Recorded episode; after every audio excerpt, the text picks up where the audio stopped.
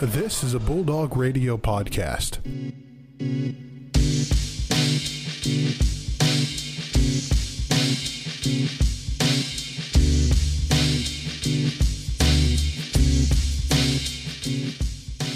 Hello, everybody. Welcome back to the most valuable sports podcast. Brandon Worth here. Along back is my co-host Joe. Good to see you again, buddy.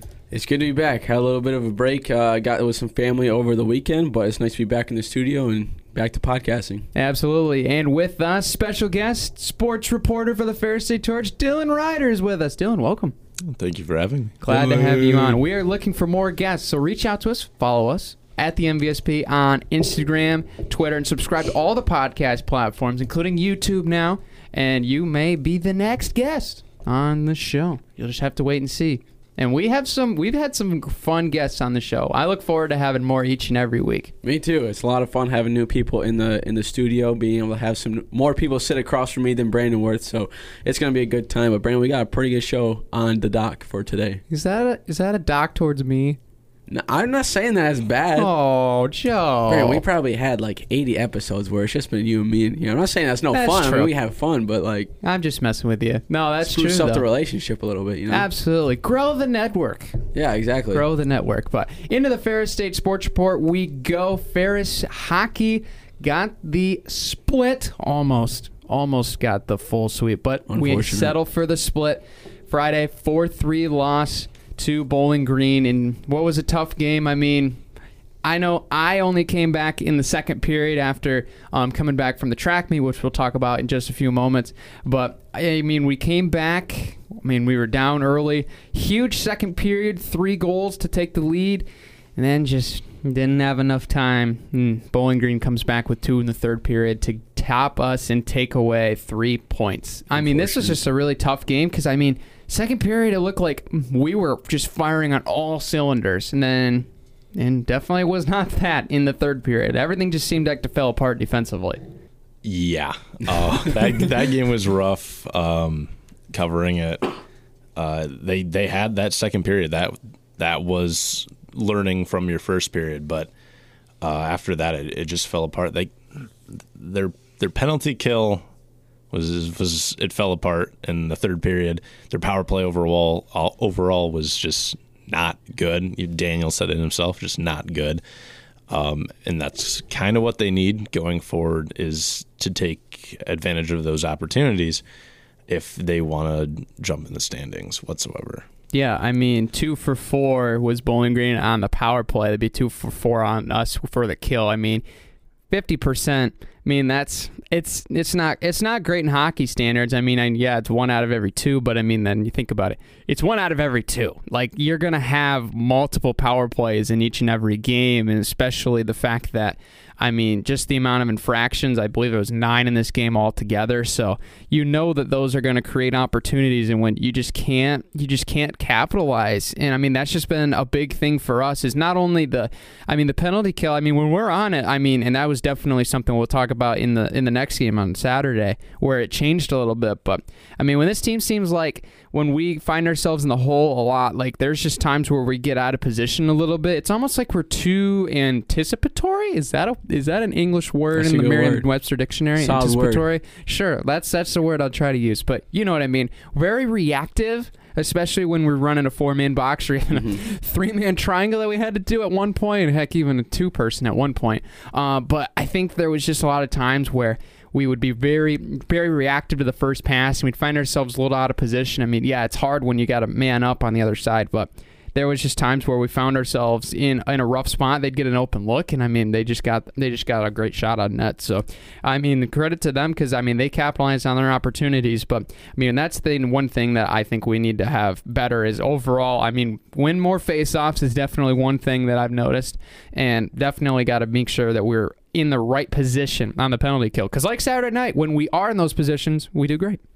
For sure. I mean, I wasn't there, so I mean, I can't really talk too much about it. Cause I don't. I mean, I saw the highlights, but obviously, I didn't see like the nitty gritty, everything else going on. Kind of like so, I could really be of some analysis kind of aid to you guys. But just kind of looking at the box score, it looks just like that we've let a lot of opportunities go, and I think we gave them a lot more opportunities. I mean, when we're on the when we're on the penalty kill for about ten minutes, or for you know, 10 minutes. That's going to be a rough one, especially when we're, you know, when we struggle with staying, uh, you know, now I don't say healthy, but more just in shape on those later times. So when you're on the four on five, it really takes away a lot of gas uh, from you. So I think that's the one thing that we definitely got to work on. I mean, second game obviously did a little bit better with the win, but you know, it just sucks because we definitely this was a, definitely a very gettable sweep. Could have definitely won, you know, five straight at this point and really done well for the CCHA standings. But I mean, what else are you gonna do other than just re- get ready for the next game? I mean, it, it's been a Ferris theme throughout the entire season is just giving up a little bit late, um, Mm-hmm. or giving it up.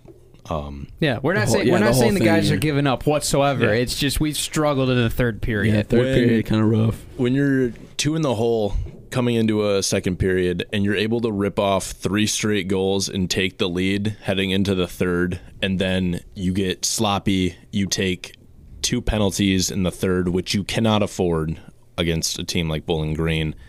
Um, and they will make you pay. They will burn you, and that's what happened. Two power play goals to take the lead in the third period, uh, and it was just too late for the Bulldogs to get another spark going right at the end.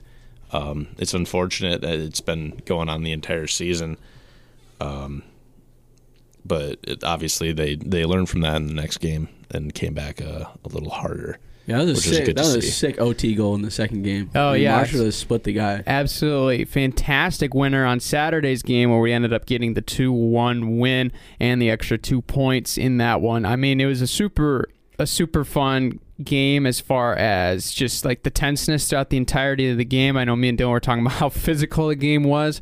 Um, yeah, there were 19 penalties in this game. Jeez. Yeah, it was rough. A couple game misconducts it was a very interesting game because it was super physical and it never let up the entirety of the game. I mean, both teams came out pretty chippy and it stayed that way all night long. And it was just uh, the intensity of, especially of what you said, Joe, about the standings. And I mean, um, Dylan has definitely analyzed those and he'll go over those in a minute here about how big some of these games are coming up, especially the fact that, like, we're within one point of Lake State and Northern to potentially jump into the top five spot. And I mean, based off of some of the the, the schedules we have coming up for some of the other teams that are above there, I mean, some of those teams are going to be reachable, like Bowling Green. So, uh, I mean, definitely when you look at the fact that we were one of five uh, on the power play, but we held Bowling Green to one of four. I mean, that's a definite improvement from the night before. But I mean, the biggest thing that I saw was just the fact of like we did we locked it down in the third period because then again i mean we scored in the second right? And that's been that's been the mo as we get it. We'll start off a little slow get it back in a second but what happens in the third?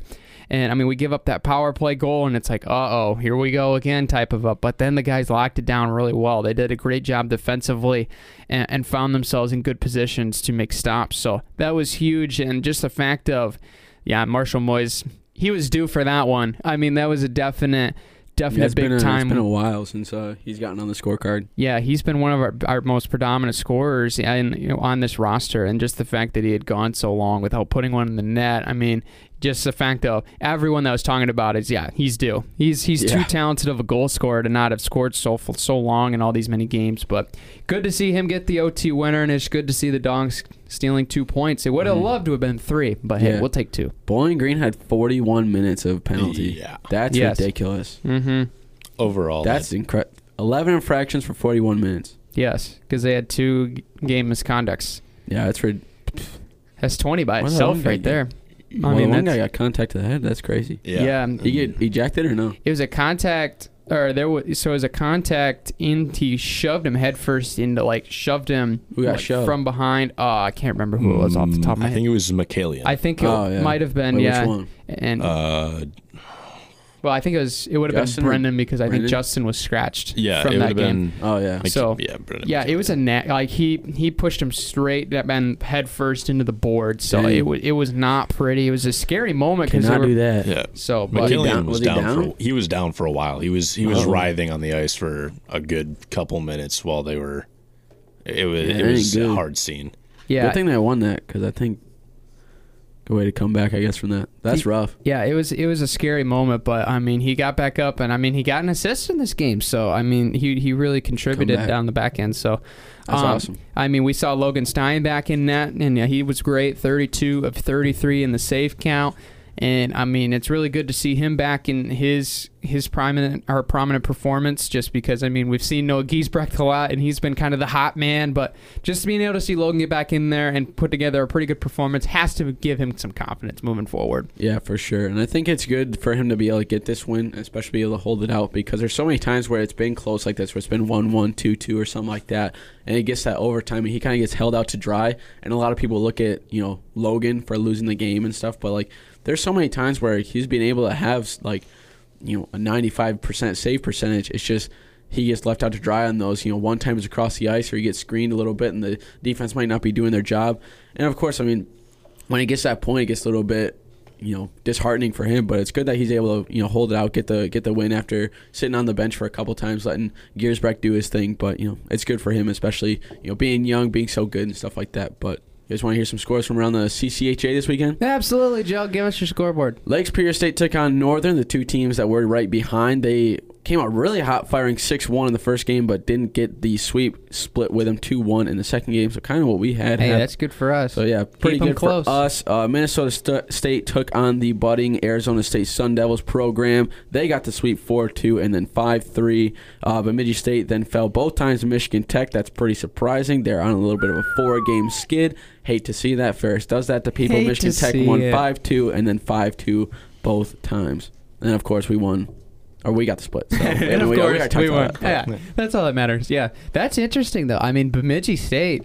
I'll tell you what, like that team, like came in like they were a dominant team, and then we ended up getting the sweep at their place. They haven't played well since. I'm pretty I mean, sure they're like top 10 at the start of the season. Yeah, right? that's, Oh, yeah. They're like that's a 11 good- 10. Uh, That's a good hockey team. They've been getting uh, votes for I think top 20 They, Mhm. they have a couple of them. It's Well- been Yeah, going down, obviously. Well, obviously. I Yeah. think at the, well when I looked at the standings like at the start of the year, like every other than St. Thomas, like every single Minnesota hockey program was like in the top 25. yeah. it's Minnesota. I mean, Yeah. yeah, it- I mean the they have hockey. The state of hockey though. the ice freezes outside from like you know October to March basically. Their entire Mhm. state is a practice rink. I mean, yeah, Yeah. I mean land at 10,000 lakes. you Yeah, know? that's just the way it is. But no, I mean, it's definitely crazy to see how like the, the standings have evolved in some of these teams. I mean, like Bemidji State, I would still consider a top twenty five team. I don't know exactly where they are in the rankings at this moment, but I mean, they're eleven and nine in the CCHA. I mean, that just shows how tough this conference really is. Because I mean, across the board, you have Michigan Tech is eleven and five in conference play. They're second. If you come back down to us, we're technically in seventh right now. We're eight and twelve. That's literally only a three-game difference as far as wins are concerned. So Mhm. that just give that just attests to how great this hockey conference is. But I mean, the I'll, you take the rankings though with a grain of salt because I think Lake Superior was also in the reserve spot at one point during the season, and yeah, they've only won eight games in the Mhm. conference. So yeah, they did beat Minnesota State though. Well, kinda, not really, but yeah, kinda. Yeah. But yeah, anyway, that that Minnesota State team was not healthy when they played them. That Mhm. was the interiority of the joke. But I mean, it's rivalry week though for for a certain two teams. it is- Arguably the heatest rivalry in D1 hockey. Yes, Michigan Tech and Northern Michigan going to be at the MAC. Yes. That one's going to be crazy. I'm looking for that. That's happening tomorrow, though. That is happening. It was supposed to happen like a week ago, but then it got postponed. Yeah, it was. It's true, but a lot of good games coming up. We're on bye, so we will not be in action until next week. We're going up to the Soo to play Lake State, so those are that's win two winnable games right there, especially to flip Sweet baby. and potentially put in a scenario where we can now move up into the CCHA standings. Because I mean, we would love to have home ice to, for the playoffs, and I mean, it is reachable. It is. It's a little out there, but it is reachable. Yeah, um, there's a lot of volatility. So with Ferris State in seventh right now, uh, they can easily jump uh, Lake Superior State, uh, Northern Michigan, as uh, Lake Superior State and Ferris are tied with. Uh, Yeah, and I think they're only ahead just based off of the the goals, the goal category, I believe, if that's the difference, right? 76 to pretty sure. 71. Yeah. That- yeah. But I mean, difference, it's still not close because we've allowed a lot more goals. So, but I mean, yeah. Getting getting shelled by uh, Minnesota State didn't help. No, that, does, that No. never helps. That's not 14, at all. That's 14 to 1. Yeah, That's that- a 13 goal differential right there. But uh, bypass No. the point. Bypass the point. Yeah, that's If- ridiculous. if Ferris can go up to the Soo and get a sweep on Lake Superior, then that'll put us ahead in the standings. Um, but it can also have us jump Northern Michigan Yeah. in one Mhm. go. especially with the rivalry, because you know that it's e, it's pro- there's a good chance that that, that series ends If in a split. if they're at the MAC, I think it's gonna probably be. yeah, I mean, it's only one. I think it's only one game. I think if I saw that right, but because I think they played the first one, but then Michigan Tech won that one. I think. yeah, Unless it's both that happened later on this week, but if it's at the MAC, Michigan Yes. Tech's uh, yes, Michigan Tech's crowd is probably, I mean, if you know Fair Sports, we are very vocal, and uh, the fans do not the fans do not mind uh, shouting some expletives at the refs, and Michigan Tech is basically the same thing. Hey, so, Bowling Green was pretty ruthless uh, over the weekend too. I'm not gonna just sit back and let that flow by. That Yeah, needs to be true. pointed out. They but, were uh, awful. Michigan Tech, especially when they're at the MAC and they, they got that student section rolling, and they got their season ticket holders there, like that place is crazy. And I think that's going to be tough for Northern Michigan because you know they have a great fan base, and I mean it's not super far that they have to go. I think it's only like a two-hour drive between the two of them, but still, like those two teams, like no love lost. They hate each other. Like it's almost as bad as Grand Valley Fair State. Like that's basically the It's up there. That's like the magnitude of the rivalry. So it's gonna be a good one. I'm uh, pretty excited. I'm probably gonna watch that one on FloHockey. So It's gonna be a good one. But all we're saying, it's possible. But we gotta get two. Michigan gotta Tech's get got to win. No, uh, and Lake we got to sweep Lake State in Yes. two weeks. That's the job. Let's go do it. Two weeks. Friday, Saturday. Even though most fans will not travel up to watch, but you can, as Joe mentioned, watch on Fly, FloHockey TV. That's true. Watch all the Bulldog action. Well, you got to pay for that. So True, but it is wo- for all D1 college hockey though. that is No. true though. So I mean, So you have could watch everything. Michigan, Michigan State hypothetically. That is true. So hey, it could be worth it. I mean, I feel like I'm now I'm balling on endors- a I'm budget. I'm, endorsing ba- I'm Flow balling hockey now. I'm balling on a budget though. So Doing an like, ad you guys- for you Buffalo like, Sports here. bucks. Yeah, just a ca- casual promo, casual promo. But anyway, moving over now to the hardwood Fair State at Wayne State in Detroit. Got the sweep between the men's and the women's. We'll start on the men's side a 75 to 60 victory over the Warriors, who really are still bouncing back. I mean, they had that coaching change earlier in the season, and they've uh-huh. just really been struggling since right now. But I mean, they played us tough. Only a 33 to 30 first half. I mean, we definitely did not shoot the ball that well in the first half. I mean, we still were like 41% from three, but 61 per, or excuse me, 36%, 36.1. That's where I got my my like dyslexia messed up right there. Yeah. But um, the I mean, definitely a much better second half. I mean, we took care of the basketball a little bit better. Um, but I mean, overall, I mean, we played def- we played our defense very well, uh, and Wayne State really wasn't able to hit from outside. So you got to credit our defense from that. And I mean, really, it's just win one, move on to the next game. I mean, that's really all this team's doing now. We've beaten conference opponents 11 straight times, and we're not looking to slow down at any point. Yeah, for sure. I mean, I, sadly, I wasn't at this game. I especially the Thursday game too. I wasn't being able to make any of those. But you know, it's great to see that we're still rolling in the GLIAC. I think it's really going to set us up well. I mean, especially with us being kind of in the second half now, uh, officially being able to play these games. And I mean, a 15 point win over Wayne State. Like Wayne State's usually like, I mean, they're near the lower part of the GLIAC, but they're a team that usually is pretty solid from three, and they're a team that can you know really really throw a wrench in you, especially at home. They're a team that you know, regardless of the record, you got to be wary of them. And I think for us to now be 11 and 0, it's going to be a good uh, spot for us to go against Davenport. We haven't played them yet so far this season, so I think they're going to be you know kind of the kickoff of you know an actual test. You know, I mean they're going to be coming home, so it's not going to be too bad.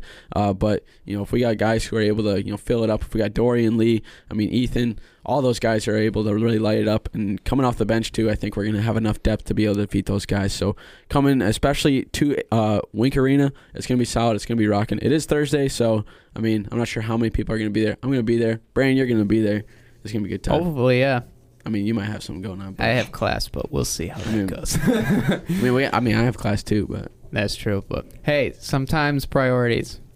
Hopefully, no teachers are listening to this. Anyway, yeah. but, hopefully, um, Stack isn't tuning into this episode. no, we'll be fine after that class. I have a 6 p.m. class. That's where You I have a get 6 p.m. class. Yeah, that's where I get screwed. But that's that's a whole nother can of worms. We'll just bypass that at the moment. But yeah, uh, one thing I did also notice this game was really like stop, start, stop, slow. A lot of fouls, a lot of free throws. So uh, I mean, you definitely like look at um, if you like were chance looking up on the scoring chart and you're like, whoa, these numbers look really weird because no, because that's how slow the game was. There was just uh, not a whole lot of shots. There was a lot of fouls. It was very physical, but got the job done and that's the kind of the nice thing that i have noticed over like because i mean we're a really good free flowing team that's one of the biggest things that has helped us with success and the prominence of the 17 18 team was being able to use um, especially the fast break the counterattack on the offensive side to get open looks. So we're used to playing at a really fast pace but just the fact that we still were able to get slowed down a little bit i mean credit to wayne state they slowed us down a little bit but we were still able to get back to that or get back to our playing style and still be able to succeed despite the really the the change in tempo and the change in speed and just the, how the game went. Um, not the basically what I'm trying to say. We won in a in a pretty dominant fashion. I mean, 15 points is definitely one you can say. Yeah, it was a pretty it was a pretty one sided win. But I mean, you can still say like it wasn't the best style of play that we play at, but we still got the W. Right? What's the expression, Joe? Sloppy, Uh, uh, sloppy, win. sloppy W is better than a clean L. Bingo. Exactly. So that's kind of how this game went. And I mean, just the fact of it is, we're 11 and 0, and that's all you can say about that. But Logan Ryan, 18 points, four boards in this one. Dorian and Louis, Walt Kelstreich with 12 and 11. Leah had 14. Ben Davidson, 10 off the bench as well. Uh, Scholler, Jimmy Scholler, eight rebounds, two assists. He did not score a single point, but that's not his job. That's not in his job description. So Yeah, that's true. It'll be a little bit confusing on the box score, but Jimmy Scholler is an awesome player as well. assist guy. Assist guy only. Assist guy first, and then sometimes those are the people that you need to make a team successful. Mhm. And we got a, quite a hefty little report to go for the scores from Oh, around boy. the GLIAC, especially since every team played on Thursday and Saturday. Please tell me the one team up. lost. It's Please tell me the one team Uh, lost. On Thursday, though, Wayne State did uh, get the W against Lake Superior State, so 68 to 60. They're able to split the weekend. Michigan Tech beat Northwood 89 to 48. Uh, we beat Saginaw Valley State 82 to 71 earlier on. Uh, Purdue Northwest then fell to Davenport 56 84. That's a big loss. Hate to see it. Uh, and then Parkside getting the W over Grand Valley. Grand Valley is falling apart 78 to Let's 67. go! And then on Saturday, the fi- or a couple days later, Northern Michigan gets the W against Northwood. They can't get a win over the weekend, 77 to 59. Uh, we beat Wayne State, as we already mentioned earlier, 75 to 60. Saginaw Valley then picked up a W against Lake Superior State, 79 to 67. Clean W. Grand Valley bounced back, pretty close one though, 89 to 80 against Purdue Northwest. And then Oh. Parkside kept the train rolling, 95-73 victory over Davenport. And we got some pretty good games coming up later on that we'll talk about later on next episode. That's a slip up for GV. That's a slip up. Yeah, that ain't good. Let me eight tell you against what. Park, eight against Parkside, and then they lost to Northwest, Yeah, that ain't good. or was it flip flop? One of the. I mean, they still, lost to they lost to Northwest. Yes, and then and then they beat- only then beat, beat Parkside, Parkside. by Yes. like eight. That's a slip up. it ain't Okay. great. Let me tell you what. Woo, not pretty. No, they're I think eight and three now. I mean, they're still second. Yee. Or no, seven and four. Michigan Tech is eight and three. You know, Not great for them. They lost it. to us, and they're really falling apart a little bit. say it, Joe. Anchor down, baby. Oh Thank well, you. anchor down. Yes, sir. Yeah, for sure. Anyway, crazy. moving on over to the women's side. They also got the W this weekend. Revenge fashion down and Detroit 73-65 the final score. This team beat us in one of or not one of our finest performances oh, a couple weeks ago when they beat us. I believe it was 60 to 45. Comeback season with a nice win. Uh, I definitely saw a lot of things from this game that we hadn't necessarily seen from this team in over the couple of the past games. I mean, we shot pretty pretty darn well from three, 45%. Uh, hitting free throws was big in this game. 16 of 22, 72% overall. And that came in clutch, especially since, um, I mean, Wayne State, we knew, is a good rebounding team. They out rebounded us in this one. But, I mean, really, looking down the stretch with, I mean, uh, such a close game that you saw a lot of good or a lot of big time playmakers show out. I mean, Zoe Anderson definitely one of them. Two of two from three, eight points in the fourth quarter. Caden Blanchard also with eight points. I mean, those two really came in clutch in the final frame. So the fact of it is, I mean, now we're eight and four. Now we're climbing up the standings, and now we've over we've actually flipped over Wayne State, who's now seven and four in the Ew. GLIAC with this win. So that's a good win. I mean, for this program, and I mean, just the fact that this team has done so well in uh, opposing environments, I think really speaks to the test. Because I mean, we know how great of a team they are at home, but I mean, getting some road wins has been big. I mean, this one certainly certainly is one of them. So I mean, and we didn't have a lot of we didn't have a lot of bench play in this game. Just how just how the game flowed, and I mean, we still we still got the job done. So you got to give credit to the starters for, uh, I mean, really playing a fantastic game. Yeah, for sure. It's pretty sick. I mean, we, um, like I said, wasn't there, so I can't really give too much of a statistical or like an analytical approach to it. But I mean, looking at it, I mean, it's a good bounce back game. Uh, we love to see it, especially going into, I mean, Davenport coming up uh, this weekend, or especially on Thursday uh, later on this week. It's going to be a pretty solid. And I mean, when you look at the box score too, it's pretty, it's pretty nice to see a lot of people are.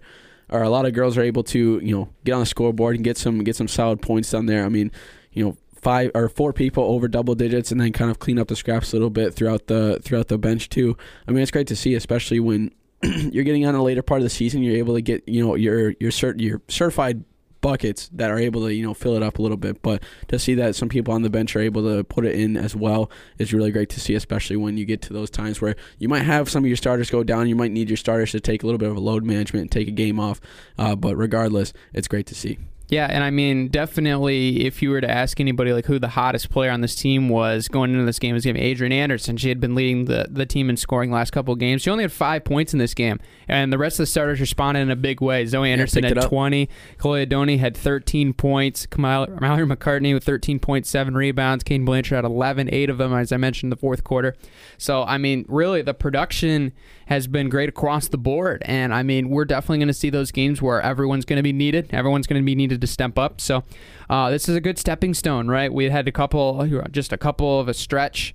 Uh, a couple games over over this road stretch. I can't talk today. That have really given us some fits, but now the just ability to get out on the road and get the win, I think, just really really gives us that bump up uh, that we need confidence wise to go up, especially going into the second time around. Now that we're to have to play some of those tougher teams on the road once again, so uh, definitely really good to see, and we're going to see this team back in action, as Joe mentioned on Thursday, as well as the men's team going to take it on Davenport, and then Saturday is the big one. Bring GV down to Wink. Let them have it. Yes, So that- I'm really sad I'm not gonna be able to make that game. Oh, I Yeah. will be there, but I might not be there Thursday game. So maybe we do. Maybe we'll flip flop. We'll see what goes on. Now, now our minds are clicking right there. Mhm. Um, and then also Monday, Davenport's going to play the men's team now for the rescheduled game. So we're going to Yeah, play gonna Davenport twice in four days. Very yeah, that's gonna crazy. Very interesting. Yeah. Some But- scores from around the GLIAC for the women's side. Yes, send it. All right, let's get wrapped in and get ready to go. Uh, Wayne State, they topped Lake Superior State 75 to 50, able to get some of their first wins on the women's side. Uh, Northwood Timberwolves, d- big dog in town, 10 point uh, victory over Michigan Tech Huskies, 91 to 81. Grand Valley Park, the boat on the Parkside Rangers, 67 to 34. Quick little 30 burger win for them. Uh, Purdue Northwest beat Davenport 68 to 55. Uh, Northwood on Saturday top uh, Northern Michigan 78 to 75. They hosted them.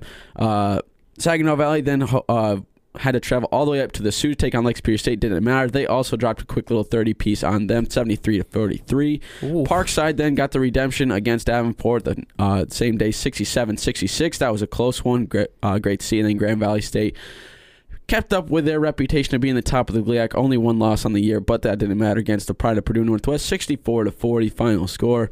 Those are your scores from around the GLIAC. There it is. A lot of a lot of interesting uh, results that we're starting to see now that teams are starting to play second time around. You can see, ooh, here come the coaching adjustments. Here co- here comes that revenge tour. So definitely fun to see. But finally, out with the Ferris State Sports Report. The track team was at the Bill Klinger Classic down at our friends in Allendale. Friends, of course, in quotation marks um, behind enemy lines, you would say, but had some pretty good performances. Uh, I mean, I think overall the team was uh, I think pleased. Uh, there was some definitely some um, some notable performances. Um, I think overall, I think we have there's still a lot to there's a lot of good potential with this team. I know personally a lot of the a lot of my teammates are really looking to excel and get those breakout performances that we haven't quite had yet, but that's good because we need those in the conference championships coming up at the end of the month of February. But some notable results here: um, two top or top three individuals in the field events. Claudia Wilkinson was fifth in the high jump. Uh, Emma Stefan fifth, and Brianna Copley sixth in the shot put or weight throw and shot put, respectively. Excuse me. Uh, Hannah Brock finished seventh in the mile with a 5:19. Amelia Toplinsky seventh in the 5K with a 19:21, a PR for her. Congrats. Uh, Paige Dietering 10th in the 5K, as well as Claudia Wilkinson 11th in the 60 hurdles. Um, the 4x4 team ended up finishing 10th out of I think was a I want to say a 20 or 20 it was there was so many relay teams it was kind of ridiculous by the end of the night but I mean I guess that's just how the meet went but um, uh, Ray Lee finished 5th in the 60 uh, Randall Cook fifth in the 400. Dakota Simpson eighth in that event as well. Donis Harris came 10th in the 3K with an 832. We could be talking to him on the show. He has this little sneak peek for you. Um, and Casey Bowman uh, got 12th with a 1548 in the 5K. And our men's 4x4 finished fifth overall with a 330, season best. So congrats to them. Uh, we'll be back for the big meet and possibly my return. Looking forward to it. Got that state circled on my calendar, February 11th. Very excited. And really going to be a fun time for track coming up in the month of February because it's game time. Got big meet, which is going to be a huge, huge test for us. And then on tune up, and then obviously GLIAC Championships, where trophies are won. But you can find all that information out at FerrisStateBulldogs.com. But we'll take a quick break. When we come back, NFL talk. Did Tom Brady really retire? And how the Chiefs threw away their chance for a Super Bowl. Stay tuned. Podcasting is fun. Being able to chat with your friends on air about all of your favorite topics, whether it's entertainment, news, politics, sports, or culture, that can be fun. What's not so fun? Getting your podcast out there for people to hear. Luckily, that's what Anchor.fm is best at. Be able to create, distribute, and monetize your podcast all for free, including recording options and exclusive customization tools that you can even do on your phone. For more information to start your own podcast today, visit Anchor.fm. That's Anchor.fm.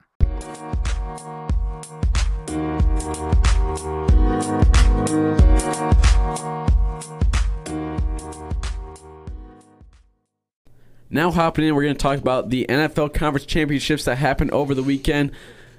It was a win-win for me. Happy to see it. I don't got to see Jackson Mahomes and uh, whatever her name is, Brittany. Uh, and yeah, Brittany in the in the Super Bowl. You know, Joe Shiesty and Money McPherson got the dub over the over them. I mean, I'll see Stafford in the Super Bowl as well. It's going to be a great one for me. But boys, we'll start off with the first one: Bengals and Chiefs, 27-24. Bengals. Money McPherson is too cold. Joe Burrow, Joe Shiesty, he's able to lead. Then Ja'Marr Chase as well.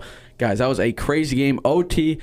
I stand corrected. I guess when you lose the coin toss, you won't always lose the game, but that's incredible to see. Bengals got the win. What was your guys' thoughts on it? Hey, the coin flip doesn't always bring out There's the never outcome. The Not thing always. is though, the thing is though, Not no, always. no I mean- team, no team has won two overtimes in the postseason though. So I was like, when I saw that, I was like, mm, I don't two know. overtimes in a row or two, uh, or two just- overtimes in the postseason. oh Yeah. oof, So like those in a row? winning one and one in the next round, then Maybe you it go was. in. I'll They, look it they up would again, definitely but- lose.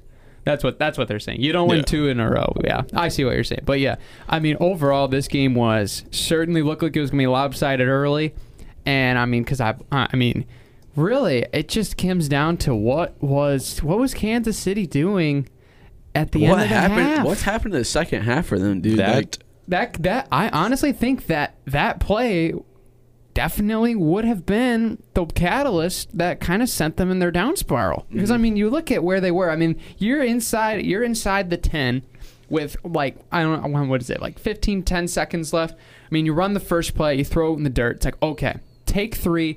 You're going to be up 27 to what was it? 10 at that point or was it yeah, it was 10. I was right. 27-10 going into the half. And you just scored. You have the momentum and you're going to get the ball. But they they they got a little greedy. And mm-hmm. I mean, they got a little too cute with the play calls and I mean, even Mahomes said it he threw with to Hill, and that was not going to be their first read.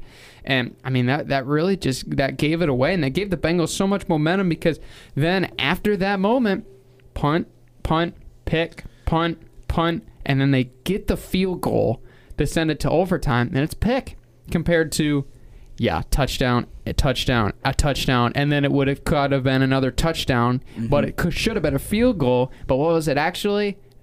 Goose egg, nothing. And what was the final score, by the way? 27 to 24. Oh, I was on, uh, TikTok. So they would have won the game at that point. I was on TikTok at halftime, and uh, there was a video that came up, and it was like Patrick Mahomes is like solidified himself as like one of the best quarterback or like the best quarterback in the game. Three Oops. TDs, like already 200 yards in the first half.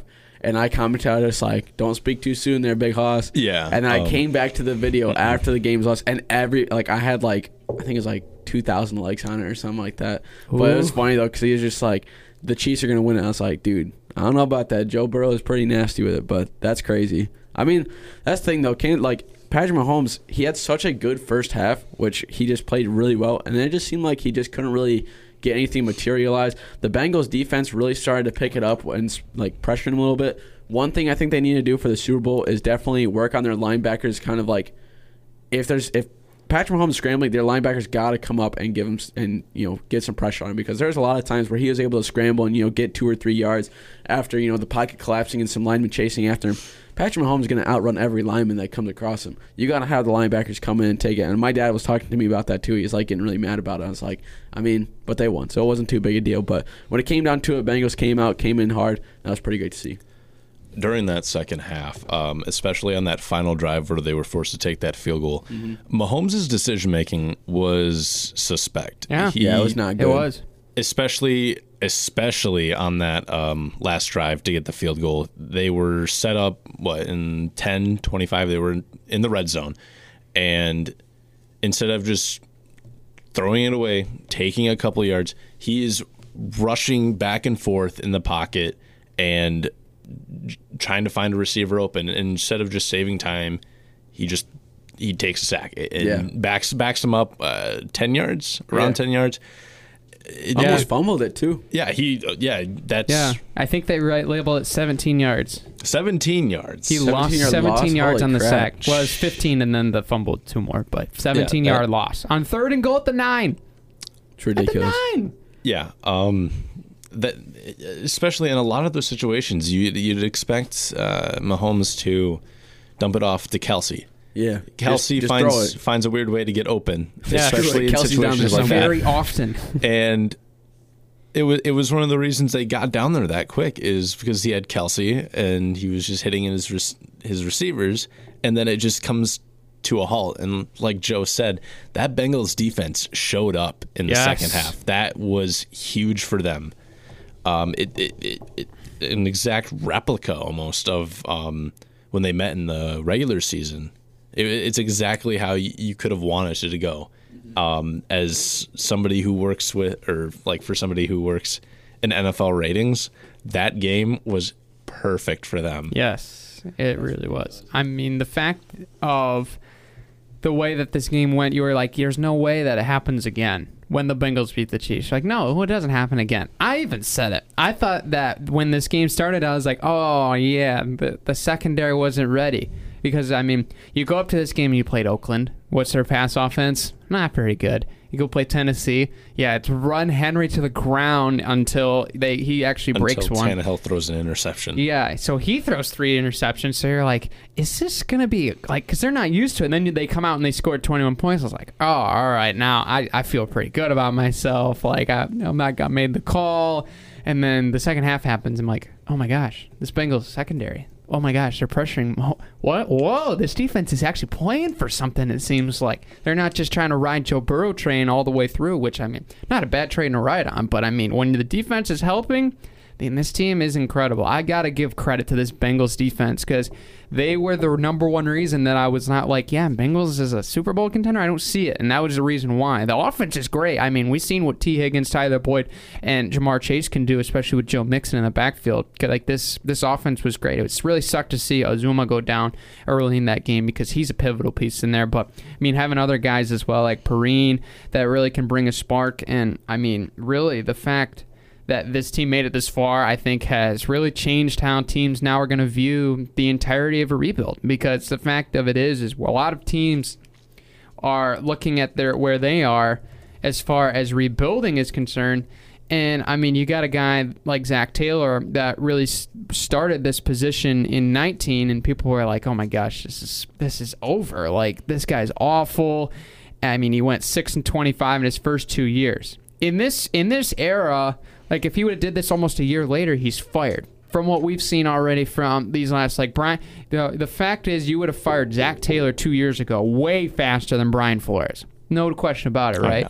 But they trusted him. They got Burrow, and this, this snap is put together one of the best seasons that we've seen. And now, I mean, they're going to the Super Bowl. I mean, that just really puts in mind like you have to trust the process, and it's going to be gross. But It's when you have the right pieces, it's going to work. It's crazy that three years ago they were last in the league. Like Yep. That, Oh yeah. Yep. that, that they made that turnaround that And- fast, and they made all the right decisions. Like it's like one in a million. You never see this. Like I don't think that there's ever been a time across any major sport that like a team has gone from literally the worst to playing on the biggest stage like less than five years later. Like I don't think it's ever happened before. No, I think you have to argue that Ja'Marr Chase over Penei Sewell was the perfect pick for both franchises. I think so. Yeah. I think yeah, because if it's the other way uh-huh. around, I mean, I, this team just f- speculation on paper looks like, like I would say like an eight nine team. Yeah. They're they're like average Joes. It It's be, it almost would be like, like, a.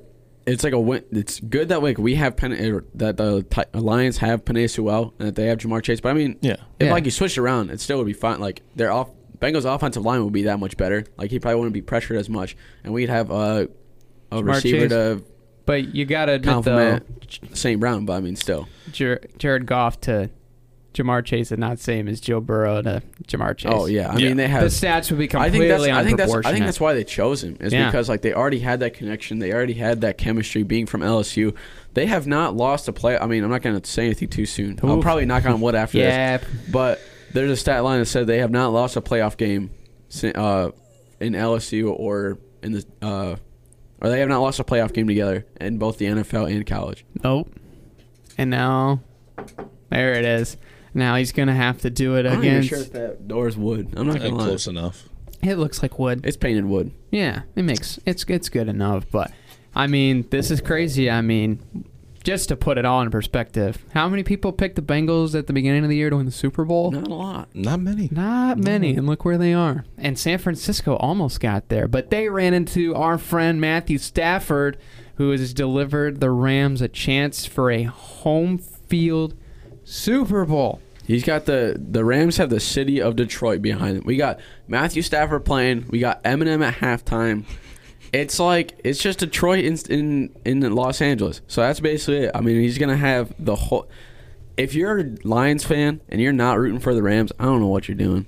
Like, Yeah. that's just the one thing. It's like Stafford to win this would basically shut up all those haters that he's had since the start of his career, saying he's not actually a good quarterback. It's just he's been playing around so many bad people that he looks incredible. And it's like, no, he's a guy who's able to lead them to that point. Don't even look at me like that, Dylan. Don't even look at me like that. He's a he's a Hall of Famer. He he's is. A, He he's a. Hall of Famer and arguably one of the best quarterbacks to ever play the game. Oh, he is for sure. However, for this season, Matt Stafford concerns me.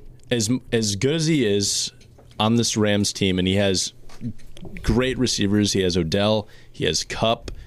Um, he's got a defense around him that is going to make noise and could possibly disrupt and bring out that concern about the Bengals Mm-hmm. online. He has been the best and but the my biggest concern for the Rams. Um, his he he's he's been pick prone, and I, that really came out against the Titans in the regular season, where they lost um, pretty. It, it was embarrassing. Yeah, for it them. wasn't great. It wasn't great. great. Um, it, it's it's been uh, red zone interceptions with Stafford, and that can be a make or break thing. It's been coming down to the wire. It came down to the wire against San Francisco, where they just escaped uh, on a field goal. You can't afford that going against Joe Burrow in the Super Bowl.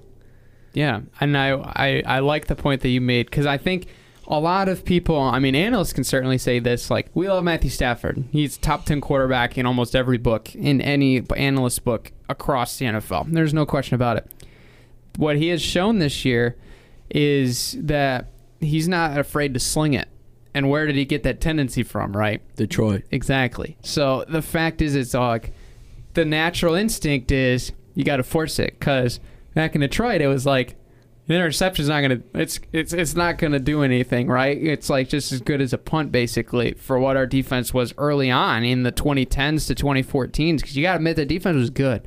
So mm-hmm. that, but now it's almost like the last couple years, it's been like, all right, dude, just make the throw. I mean, your best chance is for to make that risk throw and it get through, and we make a big play rather than just actually playing fundamental football, right? That's how that's how it's really been for him. But I mean, the fact is, is he's still kind of playing that way, but like sometimes he doesn't have to play that way anymore, right? Because I mean, a- we, see, we saw what this defense did in the fourth quarter, right? I mean, they were locked down. They I mean, it's a awesome. habit. It's a habit that he's been developing since you know the start of his career, which is not Correct. like the easiest thing to break because.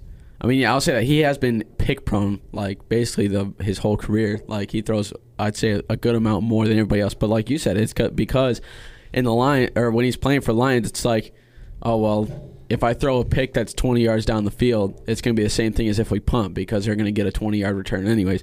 However, I think the thing too is he makes almost two or three no look passes a game. Oh, yeah. that that's a big thing. However, more often than not, though, that's something that you know defenses aren't expecting. And that's something that he can pull out of his pocket when he needs to. And I think yeah, that's one thing he does use it a little bit too much. I don't like it's sick for when you want to put up a highlight reel and you want to make an Instagram post for the sport for Sports Center or whatever. You want to say like, oh my gosh, how does he do this? But when it comes down to it, there's a lot of times where he does mess up. However, I think when you look at it, especially in this Super Bowl, and you need a guy, if it comes down to the point where you know they need a last second drive, or you know there's a minute left, or he's hurt, or he needs to really bring this team together, the grit that he has and the amount of leadership qualities that he has to bring this team from the depths, if need be, I don't want anyone else other than Matt Stafford in that position. If they need to go down the field with a minute, or if he needs to go down, put his head down, and barrel over a guy to get a, a two point or a two yard uh, run to get the first down or something like that. There's nobody else that I would want for the Rams. And if you're a Rams fan, there's nobody else that you want to lead your team than Matt Stafford right now, especially going to the Super Bowl, because he wants this. The Aaron Donald wants this. The whole city of Detroit wants this. And I can definitely tell you that Matt Stafford is not going to stop this game. He he'll get he's going to dislocate his shoulder or he'll get injured, but he's not going to stop. He's going to want that ring. He's going to do everything he can to get it. I totally agree, but I'll say this though, and just in general, not Matt Stafford. Yeah. If the Rams want to get that Super Bowl ring and get Matty Staff a, a ring and Aaron Donald a ring and Ramsey a ring and all these guys a ring that have absolutely every tool they need to get a ring there, they need to clean up the mistakes. Yes. As it, Yeah. be it the red zone picks from Stafford. Um, you saw it a lot in the Buccaneers Rams game uh, a week ago. Um, And we're not when that's including even the tart drop. That the tart drop changed too. the That- whole that entirety entire of the game thing almost. right there. That that's rough for them. Um, Yeah, when he heaved that down the field, I was like, mm, that's a little bit too much time. Yeah. When I saw, especially when he painted, I was like, this getting picked, it's game over. But Yeah. he just like, he ain't gonna have a job next year. Poor man. he he Yeah. in the he in the owner's office right now is getting chewed out. And he's like, yeah, you're out of here. Yeah, it's tough for them. But no, Dylan, you're absolutely right. I mean, that's been what's been the weakness of this team, right? Offense? No. No, it's they got just- a creative play caller and all the pieces. Defense? No. They got a juggernaut pass rush with an elite secondary. What's the problem? Mistakes. I, I would say, Turnovers. say either uh, that mistakes that come from uh, putting a dependency on either the offense or the defense and not just having a balanced game throughout. Yeah, I mean, But there's times there's times where Jalen Ramsey kind of like overcommits one way or the other. Like he kind of plays it so that way he'll either go full out for the interception or just kind of stay back. And there's times where he gets kind of beat off the line a little bit, kind of doing that. I mean, he's I, he's the best corner in the league, but still he makes those mistakes. I mean, once or twice a game, and you know, one or two mistakes a game is like something that a lot of owners and a lot of coaches are thinking like that's a great player, but you know when are those going to come? And I think when you have it where you know Von Miller might not be playing super good and they're doubling Aaron Donald, then what's going to happen for that pass rush? Uh, and that you know making it so that way they have to get Joe Burrow to scramble out of the pocket, which is going to be tough for them. And I mean, like you said with Matt Stafford, if he throws picks, then that's going to be tough. But you know, I think that they're going to be able to do it, especially seeing how bad the offensive line for the Bengals is.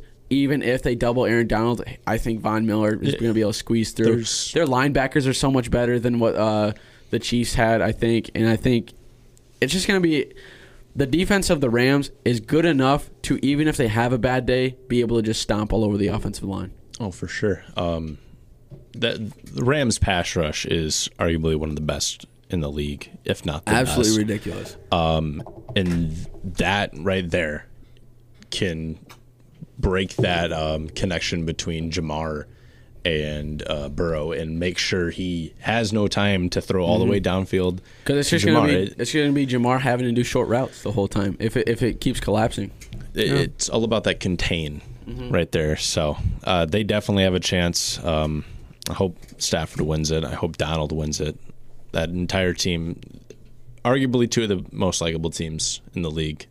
Oh yeah. Yeah. I mean, So- And especially that's just like what base right everybody now. everybody wanted at the start. Yes, Like, At the start of the playoffs, everyone was just like, we want either a Bills bang like a Bills to make it, Bengals to make it, or the Rams to make it. Yeah, and then you could probably maybe. I think uh, people wanted the Packers to make it in just because the Rodgers stuff. the, the Yeah. last. Yeah, dance. that would be probably the other NFC team. Nobody wants Dallas in it. No, nobody, nobody wanted Tampa Dallas. Bay in it. Nobody wanted Nobody Kansas wanted the Chiefs in it. Like those teams just win too much, you know. So no, it's gonna be a very likable Super Bowl. I think that's that's a very fair statement. I mean, great.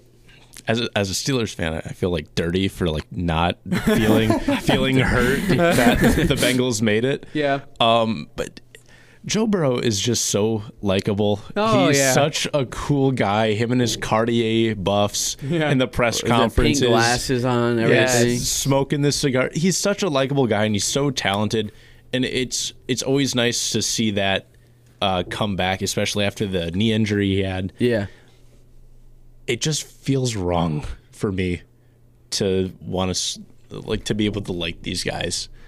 Yeah, you as much as you don't want to like him, you have to. Like, that's gotta respect him, Yeah, yeah. you gotta respect him nonetheless. Yeah, and he. Not fake jewelry, guys. Come on, he's Joe No, no Burrow. fake. He He's makes got the way too JB9. Why, much money. why Got did the the reporters JB9. Ask that get fake? question? Are those fake? He and Ocho Cinco, who's Yeah, his response was perfect. I'm Joe Burrow. You think I'd afford fake? I get paid He's way real too dude. much to have fakes. Yeah, um, I have too. I, that's just so funny. That's fun. Joe Burrow's like, well, gonna be a great Super Bowl, but one thing that definitely came across this weekend that I think nobody expected, outside possibly the Bengals and Rams meeting, was the retirement in quotation marks Question mark. of Tom Alleged- alleged Brady. retirement. Okay, so we have the story kind of put out that there was a leak from Adam Schefter and apparently some other sources. I didn't hear the names of some of the other ones that said Tom Brady is going to hang up his cleats. He's done. He's retiring. Make it effective today. And you literally go on Twitter, you can't see anything but just straight Tom Brady stuff across the board in sports reporting, right? Because exactly. but now they come back and they say, "Wait, Tom Well, didn't say this. Wait a minute. He's Something not ain't right. yet." Even Tom comes out and with his agent and says, "Yeah, he's not. He's not ready. You'll hear it from him. You'll not hear it from anybody else." Yeah. Tom Tom hasn't said anything. He hasn't made a statement on it. He, Right. Was, he was like his his agent Don says uh, Yeah. he'll say it. When I And saw Right. when I saw that like and it was like per Adam Schefter, I was like, I saw it and I was like, dude, Tom Brady is the guy is not the guy who would let that leak out. Like he's definitely a guy who's going to cover all his bases and then make a press conference or release it himself and say, "I'm retiring. I'm going to hang up the cleats." And he's also a guy who's not going to st- who's I think he wants to do a Peyton Manning where he's going to win a Super Bowl and then he's going to be done because he definitely has talent. Guy throws 45 touchdowns this season at 44. He's got plenty of time left. He's got the talent. He's got the team around him. I mean, AB isn't there anymore, but I mean, you know how it is. But like, he's a guy who still had. He's not in his prime anymore, like athletically, but mentally and as a as a quarterback, he still is a guy who can get you a Super Bowl. One or Mhm. two more Super Bowls if he really wanted to. And I think that's the one thing is like when I saw that, I was super skeptical because I was like, he's not the guy who would let this happen where it just leak out and it'll be in, in question. Yeah, I think the the matter of fact of like when we saw this, we were all kind of like, "Huh, that's kind of like." I Are guess you it's, sure about it's that? over, but nobody, no, like everybody was kind of like, "Oh wow, this is such a surprise," but it was like, "Wait, it's a surprise, right?" Because we don't we don't expect it to go that way. Tom Brady's retirement, the greatest player in football, greatest player arguably in NFL history across the board, just hangs it up on a January 30th afternoon at like 2 p.m. No, there's no way. By a leak? No, absolutely not. There's just something that's going on with this, and I know that we'll get into the speculation in just a minute. Dylan has an awesome theory for how this is all going to how it transpired, but the fact is, like, Tom Brady is too much of a just a, like the human touch of a person. Like, there, he's so likable. Like, no, I mean, obviously people hate him because he wins all the time, but that's a different point. But you know, like he's not necessarily like he's he he's a he's such a like humane guy that you're there's like just no way that you just like let the opportunity to take all like as great of a player he is. There's no way he'd just like let this go by, right? There's got to be something behind it that makes it that super special, right? The human touch especially with all the things that he said about his family, all the things that he said leading up to I want to play till I'm 45 years old, which I mean, he's almost there. So, I mean, the fact is, like, there seems to be more to this. And I, I was listening to uh, Dave Sampson this morning from CBS that was saying that exact same thing of, like, you know, if Tom wanted to retire, that's not the way Tom wants it to go. Yeah. You know, there's got to be something more to it. There's got to be some just like there's got to be a, like an aura around it. Like there there has to be something spectacular to come out of it. And I mean, just the fact that it gets leaked, it doesn't make sense. But the theory is going to be theories behind it. The way that this leaked, somebody was in the circle of whoever was talking to him, got a hold of some information, and tried to become the next Schefter. That I think that's have to be what has happened in the situation. But I mean, Dylan, your conspiracy theory that you have found out, I think, is very interesting. Why don't you tell us? Uh, So this theory makes more sense than anything. Um, on the whole, not doing a, a whole big thing when the winningest quarterback in NFL history just says, "Yeah, I'm done." No, No way. no.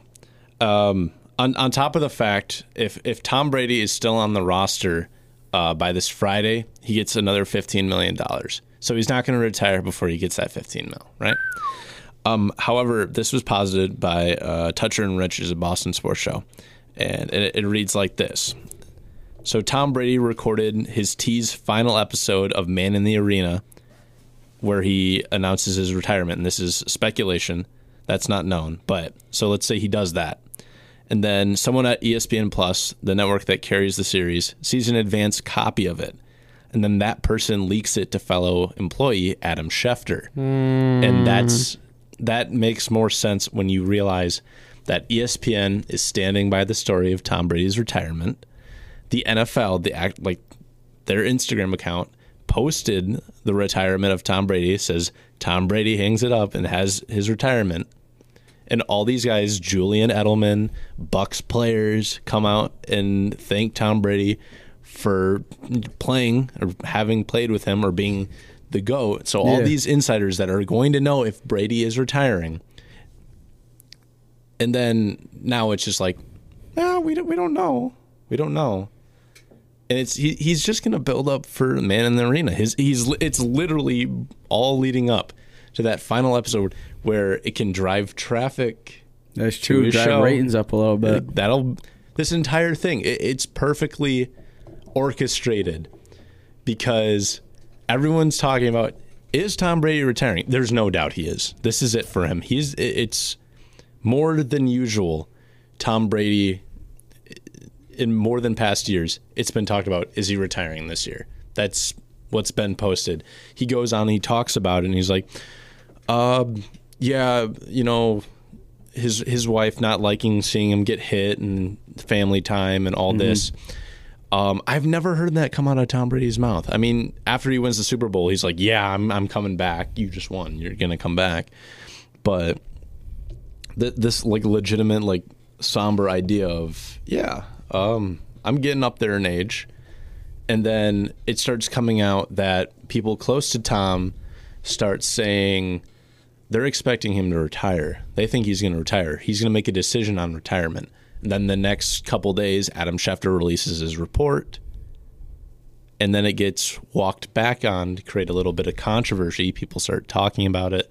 It'll just lead up to the man in the arena, drive up all that rating. He'll collect his cool 15 mil from the Buccaneers, and he will ride off into the sunset as the winningest quarterback in NFL history. I'm not a conspiracy theorist, but doesn't that just make sense? It kind of does. I mean, I think Adam Schefter kind of maybe. I don't know. I've, I thought he jumped the gun a little bit, but I don't, Yeah. now that I think about it a lot more, like it sucks. I don't want to see him retire because then, like, you know, all of our childhood quarterbacks growing up are just like not playing anymore, and it just like kind of signifies a new era of like franchise and you know generational players and stuff like that. But the more I think about him, just like you know, it makes sense because he's a guy like, you know, how how often, how long is he going to be able to like hold this up? You know, he's getting older. Yeah. I feel like I feel like what he says though when he gets hit and stuff, and when he gets like some small injuries, it probably takes a lot longer for him to heal up and get back to 100 Oh, yeah. percent now. And I mean, I even remember when when you made that point of like Gisele getting worried about him getting hit and stuff like that. I mean, guy's a family man. He's probably wants to start being a dad a lot more. So it makes a lot more sense. But hopefully it's not true because I'd like to see him win one more before he calls it quits. I wish, or I wish he'd be able to win eight. But I mean, hey, 20 years and you make the Super Bowl 10 times and you win seven of them. I mean, that's crazy. Are we ever going to see that again? Probably, Like, uh, probably not. it's- Probably not. It's cra- it's crazy to think about. Wait, who's gonna be who's gonna be that guy? The only person I can think of is maybe like Patrick Mahomes, maybe. Maybe. Maybe. But homie's what one and three in the Super Bowl right now. Yeah, but I mean, he just got beat by Joe Burrow, and then there's other One guys, and you know, three? Justin Herbert. Or one and two. Yeah, one and two. One and two. He's- Sorry, I, he's I, should've said- I 50%. meant to say one for three. I meant to say one for. He's or- won 50% of the Super Bowls. That's an e- excellent. Has he made two or three? he's made two, right? Wait, I thought he's made three. Because he. No. Because he made Nah. he lost one. He made one before. Oh, I guess two. Yeah, yeah, you're right. two. Yeah. Never mind. I just don't know what I'm he talking won the about. one against San Francisco and then lost to Tom Brady and the Buccaneers. Oh, okay. Correct. I thought he played one more before the. I No. thought. Oh, because it was San Francisco and the Rams that Yeah. one time. I thought it was uh, Rams and the Chiefs. Never mind. Yeah, I mean, uh, either way, like the fact that you, we, I think what we all kind of thought, because I mean, it was pretty obvious. Like Tom Brady was like, "Yeah, I'm not retiring." Like he said that so many times throughout this. I'm playing till I'm 45, and all of these other things. Like you were just like, "Yeah, there, there's no way that like Tom's gonna retire or anything." But now when you started, when we started hearing about like. He's talking about Gisele more. He's talking about his kids more. Yeah. He's talking about like I mean I start and he actually starts admitting stuff and you're like, oh, this really seems like this is it, isn't it? That that's the exact point I was about to make. Nobody nobody talks about or no one had talked about retirement with Tom Brady. Those two terms do not collide. You have a quarterback like Big Ben. Three years ago, they're asking, uh, "Is this dude going to retire yet? Is he? Because you can tell he's literally he looks like he's getting old. Tom Brady has been as physically fit for the game of football as he has in years. He's been really good with his health. Big Ben should have probably retired two years ago, and that's what has been talked about. Big Ben in retirement, perfect combination. Tom Brady in retirement don't go together, antithesis of each other. Mm-hmm. But now you have him talking about retirement, just kind of edging around it. And then you have his agent edging around it. And I hate to repeat myself, but that whole idea of bringing it to the man in the arena and having uh, like imagine it comes out Tom Brady announces his retirement in this show. Everyone's going to want to go watch that final episode or the Yeah. entire series. Yeah. It's perfect. His dad can say, "Yeah, he's not retiring." You were literally his dad. you know the answer. It's like my mom saying I'm the best journalist ever. yes. No, I, I agree. And that was one of the things Dave Sampson said too, is like when they were talking about, yo, like him, his dad said, he, Tom knows what he's going to do, right? He's not, is he actually waiting this out?